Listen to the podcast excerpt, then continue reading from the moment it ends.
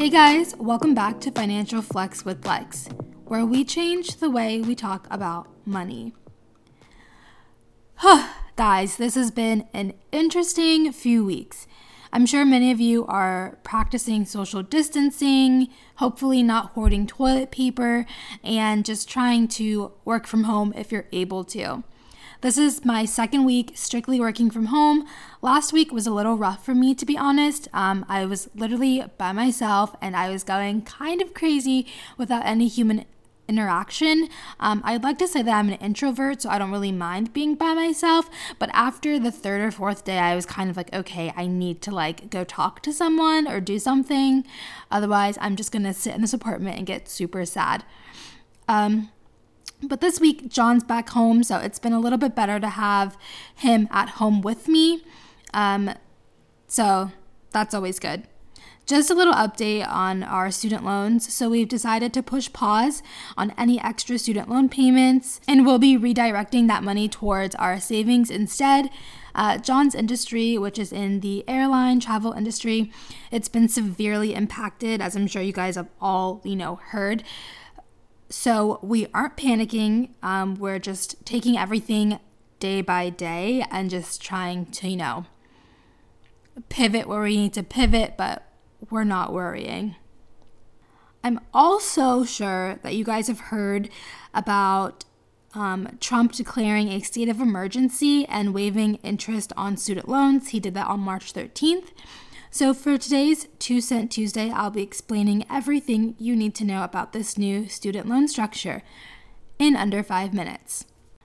On March 13th, Trump declared a state of emergency due to the coronavirus and stated that interest on federal student loans would be waived. The interest waiver doesn't include private loans, which are um, loans owned by banks or other financial institutions. It's just for federal direct and Stafford loans. This waiver is automatically applied, so you don't have to call and speak to anyone to put this into effect. So, what about if you've lost your job during this time and can't afford to make a loan payment? Well, that's where forbearance comes into play. Forbearance is a temporary stop in payment. It's projected to last until May 12th and then be reassessed. So every 60 days, I believe it will be reassessed according to an article that I read on thebalance.com. So if your loans are already in forbearance, meaning that they've become more than 30 days past due, the 60 days forbearance will automatically be applied. No interest will be accruing during this time either. If your loans aren't already in forbearance and you're needing, you know, temporary halting of the payments, I would definitely call your student loan provider to, you know, put that into place because you do have to call them and, and, and let them know. So, if you happen to be on the PSLF plan, which is the Public Service Loan Forgiveness Plan, be sure to double check with your employer about your um, work status during this time. If you're full time or if you've been now uh, downgraded to uh, part time. Just because if any payments made during this time, um, if, and if you're not at a full time working status, if you've been dropped down to part time, those payments won't count. So definitely check with your employer to make sure that you're aware of your status. Well, Time is up, and that's all for this week's Two Cent Tuesdays. My sources came from thebalance.com and my Great Lakes. I do just want to say be sure to do your own research when it comes to your student loans. Um, you can always call your student loan provider just to get more information. So, today's podcast will actually be a rerun of an old conversation, but a very relevant one. With everything going on in regards to the stock market, I thought that it would be great to rerun my conversation with Mabel from Girls on the Money about the stock market um, and investing, just to give those of you who have money in the stock market and, you know, you're watching everything that's going on, just so you have a little bit of comfort and a little bit of peace of mind that even though things seem awful right now, but they will get better.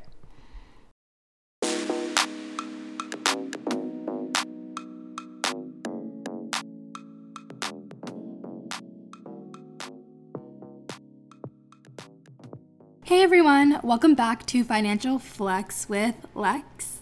Or maybe I should just start saying with me or Financial Flex. I don't know, you guys let me know.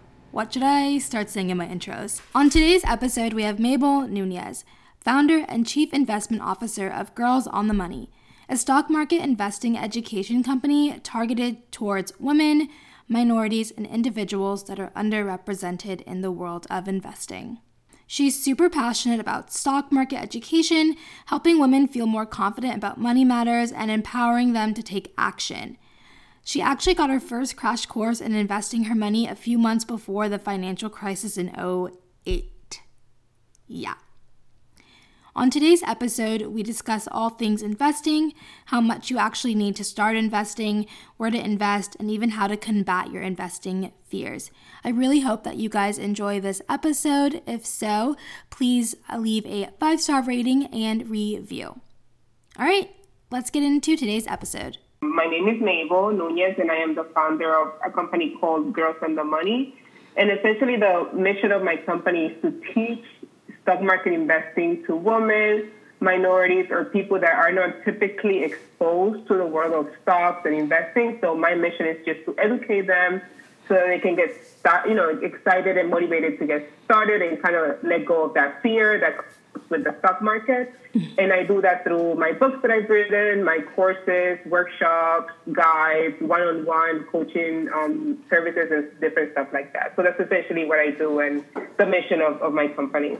Awesome.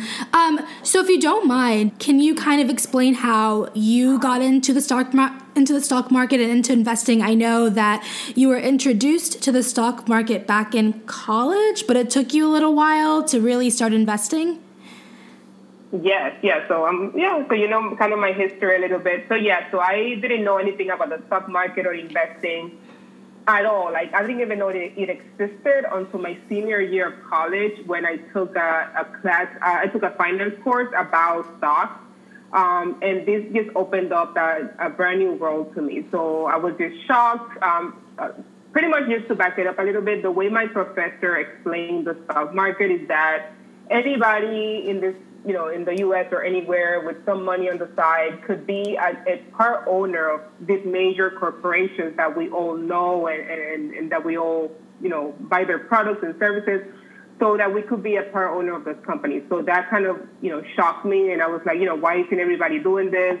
So I kind of became obsessed from that moment on. Um, and by obsessed, I mean I started to read books about it. I started to go online and find articles about it and I really wanted to get started. But even with, I had a finance degree, and even with my passion and, and, and, wanting to do it, I was still very fearful of the stock market. So I didn't start investing until about three years after that class. So in the meantime, I was just, I was just intrigued about it. Um, but it wasn't until somebody that I knew kind of sat me down and walked me through the process that I actually started to invest. And that happened a few years down the line. Wow. So, yeah, yeah I, I find that really interesting that, you know, even though. Yeah you um, heard about it it still took you a couple of years because i feel like the stock market is something that like a lot of people don't know much about so there so there definitely is that that fear component sometimes um, especially yeah. when you're investing with your own money girls on the money like their like your motto is kind of um, live frugally save abundantly and um, invest so how can people do that with you know student loans? People owe like tens of thousands of dollars and then you know you have wages that aren't really rising along with like the cost of living and so people really feel strapped for cash. How can people live below their means still save and then and not feel like you know their life is just awful no, yeah, I understand. Yeah, I know there's uh, a, a big issue with you know people not thinking that they don't have enough money to save and start investing. Um, and take care of their bills and stuff like that. But to be honest, and I have a personal opinion about this situation, is that okay, there is a, a certain amount of people that yes, they, they maybe they're making the minimum wage, they have very serious, crazy expenses. Maybe they have uh, responsibilities with their families that don't, don't allow them to do a lot, and you know the loans and stuff like that. But to be quite honest, I feel there's a majority of people that do make enough money. Um, and the issue is not necessarily how much they're making, but how they're managing their money. So, for example, they could be making, you know, they may have a good job and they're making good money, but they have a car payment that's $500. They're paying thousands of dollars in rent. They're going to brunch every weekend. They're spending money left and right. And then at the end of the day, they're thinking, oh, I don't have enough to save and invest. So, you know, I'm going to do it, you know, in five or 10 years when I'm settled down and maybe at that point I'll have something to save. So I think for the majority of people, that's a very personal opinion of mine. It's not that they don't have enough. So it's just a matter of sitting down and really looking at your expenses. Where is your money really going? Um, whatever you're making every month um, and, and, and just be honest, is it going to things that you value? Like, do you really want to be paying $500, $400 a month on a car or, or, you know, stuff like that that you don't really need? Um, people might argue, yeah, I need to drive to work, but do you really need an expensive vehicle? Can you just buy something affordable that's good for you and you can, it could just take you to work and back? You know, stuff like that, or, you know, bringing, you know, not spending money on lunch every single day, and the reason why I feel this way is, is that I personally went through that. When I first got out of college, I was making about $37,000 a year. So in comparison to my friends, I was making a lot less. Like I have friends that were making 50,000, 60,000. Meanwhile, you know, and I, and I still had a, an apartment and, and I had bills to pay, but I lived very frugally. Um, I didn't have anything um, over the top expensive because I had a mission, a personal mission of saving my money to eventually invest it. So it's just a matter of your priorities and where your money really is going. Um, so, you know, like I said at the beginning, I don't want to knock the people that do have, you know, expenses that are over the top and they're still being frugal and they still can make ends meet. I'm talking about what I feel is the majority of people that do can do it, but they don't they don't know where their money is really going every month. Mm-hmm. So no, that definitely yeah. that definitely makes sense. Yeah. What are three things that you think every person should know before they start investing? Okay, so I guess the first thing they should know is that, and, and I think this is something that maybe people don't realize, is that if you work at a, a job that offers you a 401k or some some kind of retirement plan and you're participating in that plan, you're already investing. When your money is in a 401k or some kind of plan like that, you are already investing. So, you know, feel if you are one of those people, feel good about that. And if you're not, then start participating because it's a great way to, to get your foot in the door without having to figure out how to do it on your own kind of thing, right? However, another thing you should understand is that if you have credit card debt in the double digits with high interest rates, I would recommend uh, that person invest in getting rid of that first and foremost because the truth of the matter is, yeah, you can make good money in the stock market, typically in the long term. But even if you make good money in the short term, your the interest rate on your credit cards and your debt is going to be spiraling, spiraling out of control on the on the side if you're not taking care of that. So even if you make good money in the market, whatever money you're making is probably going to be negated by the fact that you have debt sitting on the side going out of control. So mm-hmm. I would recommend investing in getting rid of that. And once you invest in eliminating that from your life, and I'm talking about credit card, and we can talk about student loans um, separately because I feel separately about that, but mm-hmm. I'm talking specifically about consumer debt. This is my third tip. I would say to invest. Aside from you know contributing to your employer's um, your employer's retirement plan, are there quote unquote like low cost ways to start investing in the market? Like, do you always have to save up, you know, a thousand dollars to start investing? Or can I just, you know, I have 10 bucks. That's all I have. Can I start investing with $10? I love this question, especially in this day and age. Uh, 20, I was going to say it's 2019, it's 2020. Um, we have so, there's never been an easier, better time to be an investor. And yes, it might sound silly that you know that you said, okay, can I invest with ten dollars? Yes, the answer is yes. So um, the way it works is that in this day and age, there are uh, most investment accounts that you can open on your own will allow you to just open the account, deposit whatever it is that you can afford, meaning they don't have any account minimum.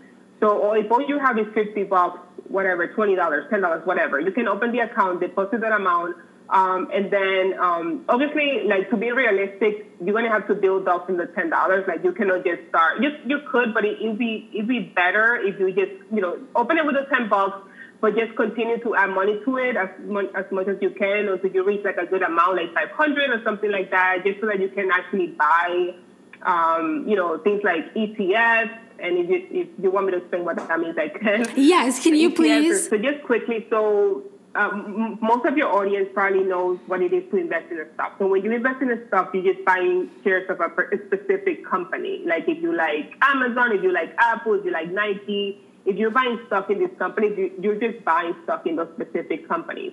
When it comes to ETFs, which is another type of investment that I love, because the way ETFs work is that they're like a basket. So let's say that um, you like, like I said, you like the companies that I just listed, um, Amazon, Nike, maybe Microsoft, like major. I'm talking about major, major companies.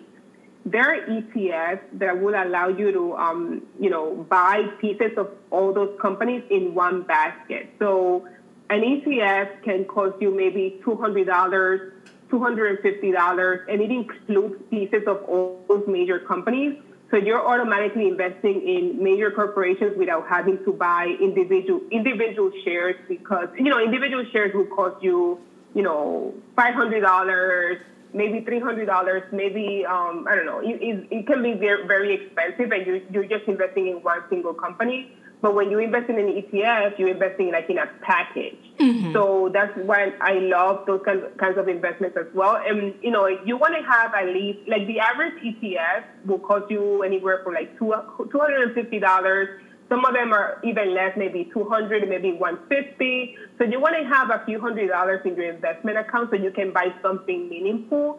Um, but you can definitely add those $10 that you said at the beginning and just build your way up from there um, until you have a, a, few hundred so you can get, you know, buy something that, ma- that will actually generate some investment income for you.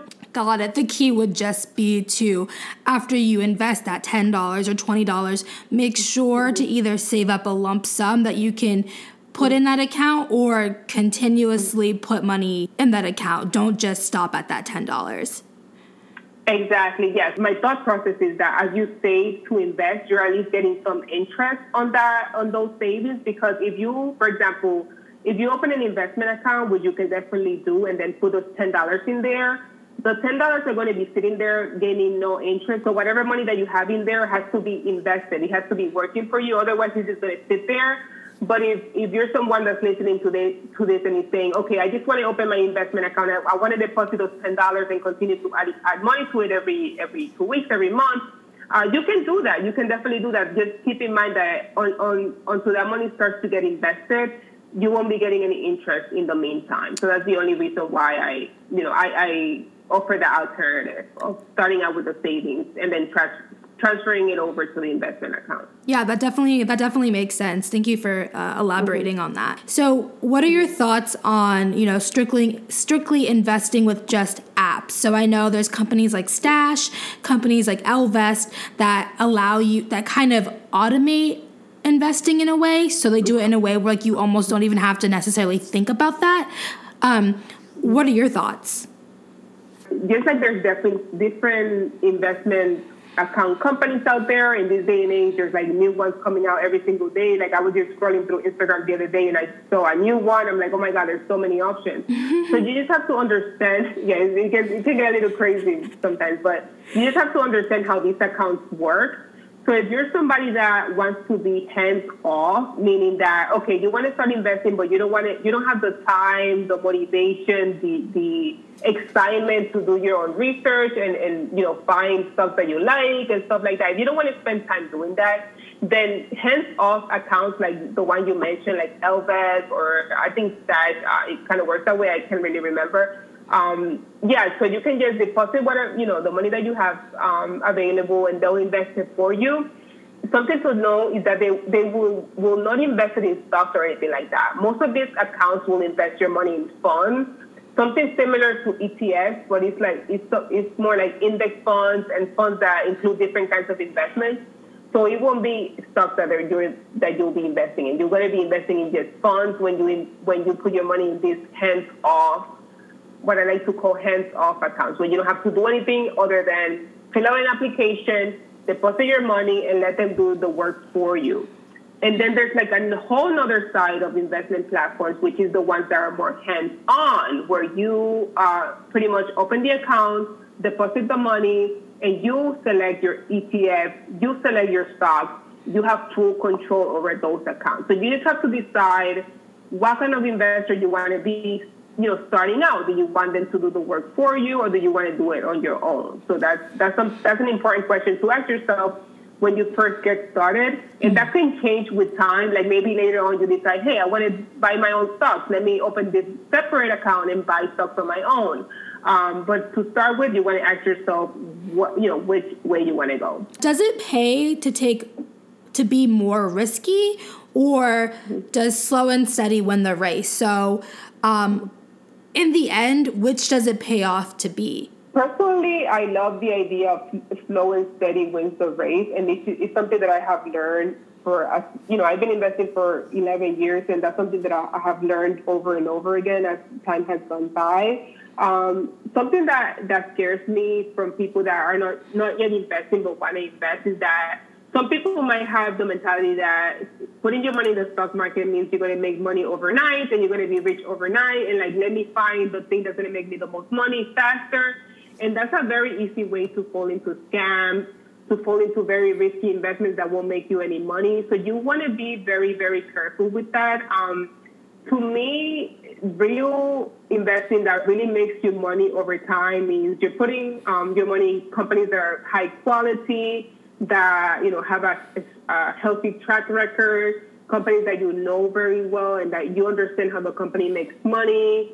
Um, and, and, also like in the similar in the similar way, buying ETFs that contain those types of companies, and then you let that be, you let that grow and compound over time. If you decide that you just want to make quick money and that let me see what my uncle or my coworker tells me to buy because they're telling me that I'm going to make thousands of dollars in six months. That's a very easy way to lose your money, get discouraged from the stock market, and just you know make bad decisions. So you want to be very strategic with how you allocate your money for investing purposes. You know, we work hard for our money. We want to make sure that either we're saving it and it's safe, or we're putting it to work and investing in things that are actually going to make us money. If you go into investing with the mentality of, I'm going to buy quality stocks, quality ETFs, and I'm going to let that those investments do their thing, and I'm going to leave them alone for three, five, ten years, you're really going to see what real profits are all about and what real investing is all about. Um, you cannot go in with the idea of um, becoming rich overnight. What about fads? Like, I know Bitcoin is like, you know, like last year became like a really popular thing for people to like invest in. So what about, you know, these like kind of like fast fads that come in and everyone gets super excited about? Um, are they worth investing or should or should like is sticking to basics the best way to go? Do not put your money in the latest fad, the latest excitement, the latest whatever. like I've seen you know, people put thousands of dollars in this the, the latest thing, and then a couple of months down the line, or maybe like a few months down the line, they're like, "Oh, I, I already lost like fifty percent of my money. Like, why did I even do that?" So, the way for me personally, what has worked for me as an investor is to be boring. Like, and what I mean by, by boring is. I'm buying really good companies that have been around for many years, that are, that, are, that have a solid track record, or companies that I feel that are promising and, and are changing our, our world for the better. Um, maybe, you know, tech companies like leaders in the tech industry or leaders in their industry, period. I really like buying stock in companies that I consider to be leaders um, and that are well known, brands that are well known. That's what I go with. Um, whenever I hear about this weird business that nobody has, has heard of, but, you know, promises the world to people, I'm already skeptical. Mm-hmm. Same thing with Bitcoin. When that thing came out, I, w- I was just like, oh my God, how do I warn people about stuff like this? It's, it's very, um, it's like if you're doing, if you're putting your money in that, think of it as you're going to Vegas, you're gambling in a gambling table. That is not investing to me. That's more like, let me put some money in this thing for fun and see what happens. If I lose my $100 or my $1,000, I don't care because I'm just playing around. But if you're somebody that's really serious about, okay, I want to buy real stuff, good stuff, you're not to put your money in stuff like that. So my my word of advice is if you start whether it's Bitcoin or any other fad that will that will probably come in the next few months or whatever, I'm sure that that never ends.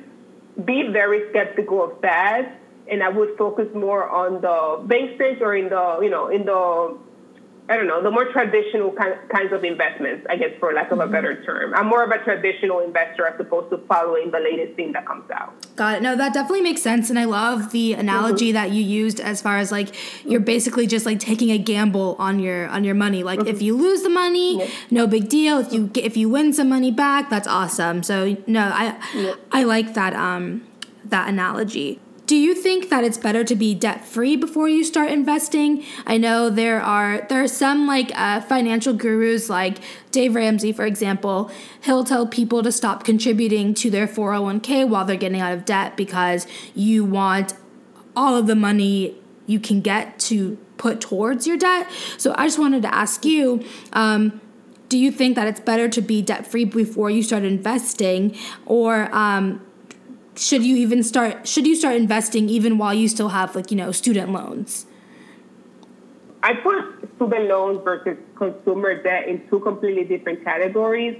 So i would recommend um, before you start investing focus on the credit card debt if you have if you know somebody listening to this if you have credit card debt and it's out of control focus on getting rid of that. But when it comes to student loans, I am in the I'm in the camp that believes you can start investing while you still have student loans on the side. Because the thing with student loans is that some people have, you know, thousands and thousands of dollars that let's say that you are in your twenties and you say, okay, I'm gonna wait till I start investing when I pay off these loans by the time you pay off those loans, maybe you'll be in your mid 30s. Mm-hmm. So you don't want to you don't want to give up you know a decade worth of investment income because you were paying off your student loan. So basically, when I started investing, I did make sure that I didn't have any credit card debt, but I still had student loans there. And over time, my student loans got paid off. You know, I, I got into a program where I had like a fixed payment every month, and I was just paying that and just worrying about paying my monthly monthly payment, and then on the whatever money I had um, aside from that, I would save it and invest it.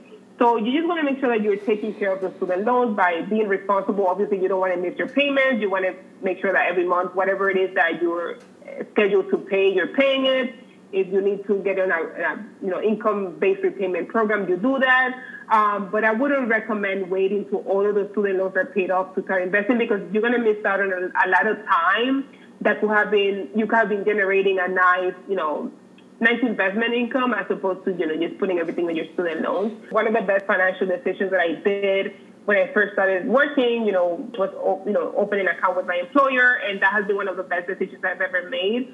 So I would, and I and I still have student loans. So you know, you just want to find a balance where you're um, you're taking care of those loans and you're still finding some money to invest in. Don't, you know, I wouldn't just throw everything you have for years and years and years into your student loans. And then at the end of the day, you're like, you know, there's 10, 20 years down the line, and then you're just starting investing at that point. And that's like, wait, you know, that's a long time to wait to start mm-hmm. investing. So that's how I feel about that. So I've been hearing personally some talks about like a recession. Like, you know, people are saying a recession's coming, a recession's coming. Gotta be prepared for when the recession comes, right? So, mm-hmm should people still invest or is it better just to kind of put all your money in like a savings account and um, for like a potential rainy day? I've been hearing about, uh, to be honest, I've been hearing about a recession coming for the past 10 years. Like, I'm not, I'm not kidding. So I started to invest. Um, this is going to be um, an interesting story. The fact that I started to invest about three months before the financial crisis, that you know, 2008. So I said my I bought my my first stock ever in the summer of 2008. And three months later, the market just crashed, like the, the most horrible crash we've seen in, in years. Um, and that just made me more excited about it, the stock market. As opposed to getting discouraged, I was just more excited because, oh my God, like I decided to invest now all these stocks are on sale, all these investments are on sale. I could just buy, you know, things that I always wanted to buy at, at much much cheaper. So the way I look at it is this: um, if you start investing and the market crashes, see it as an awesome like blessing because guess what? Now you can buy amazing stocks, amazing ETFs, amazing index funds at like you know at a deep discount. If you start mm. investing and the market continues to go up, then awesome because okay, you start investing and now your investments are growing. Mm-hmm. So you don't really lose either way, to be completely honest. And I say this from experience because I've lived through the financial crisis. I started investing before the financial crisis, so I, I know how it feels to start investing and the market crashing, and I also know how it feels to start investing and that things go up and up and up and up, you know, for years, which is ha- what has happened for the past ten years. So you don't want to be sitting on the sidelines waiting to see if a recession happens, scared about the recession because guess what? Nobody in this planet knows when it will happen. It might happen next month. It might happen in 10 years. It might happen in five years. Nobody knows. And if you're just sitting on the sideline waiting around, you might miss out on a lot of, you know, you might miss out on, first of all, learning to invest and having that experience of understanding how the stock market works and kind of like growing and learning from that. And you might miss out on profits that you can actually make as you get started. So you don't want to be sitting there doing nothing because of fear. Um, I do recommend saving your money to invest in invest it and you know um, just get educated on how different investments work, make so, so, that you can make educated decisions. And that's you know that's why I teach my courses to teach people how to make educated decisions. Um, but you you know you don't want to be sitting there uh, doing nothing. I would not recommend that um, because nobody knows what's going to happen tomorrow or next month or next year. So right, so you can't so you can't live in fear. Just got to go for it. Yes, exactly. just make sure that you're making you know decisions that you feel good about but yeah, just get started. Like the, the best time is now. You know, you can be wasting time.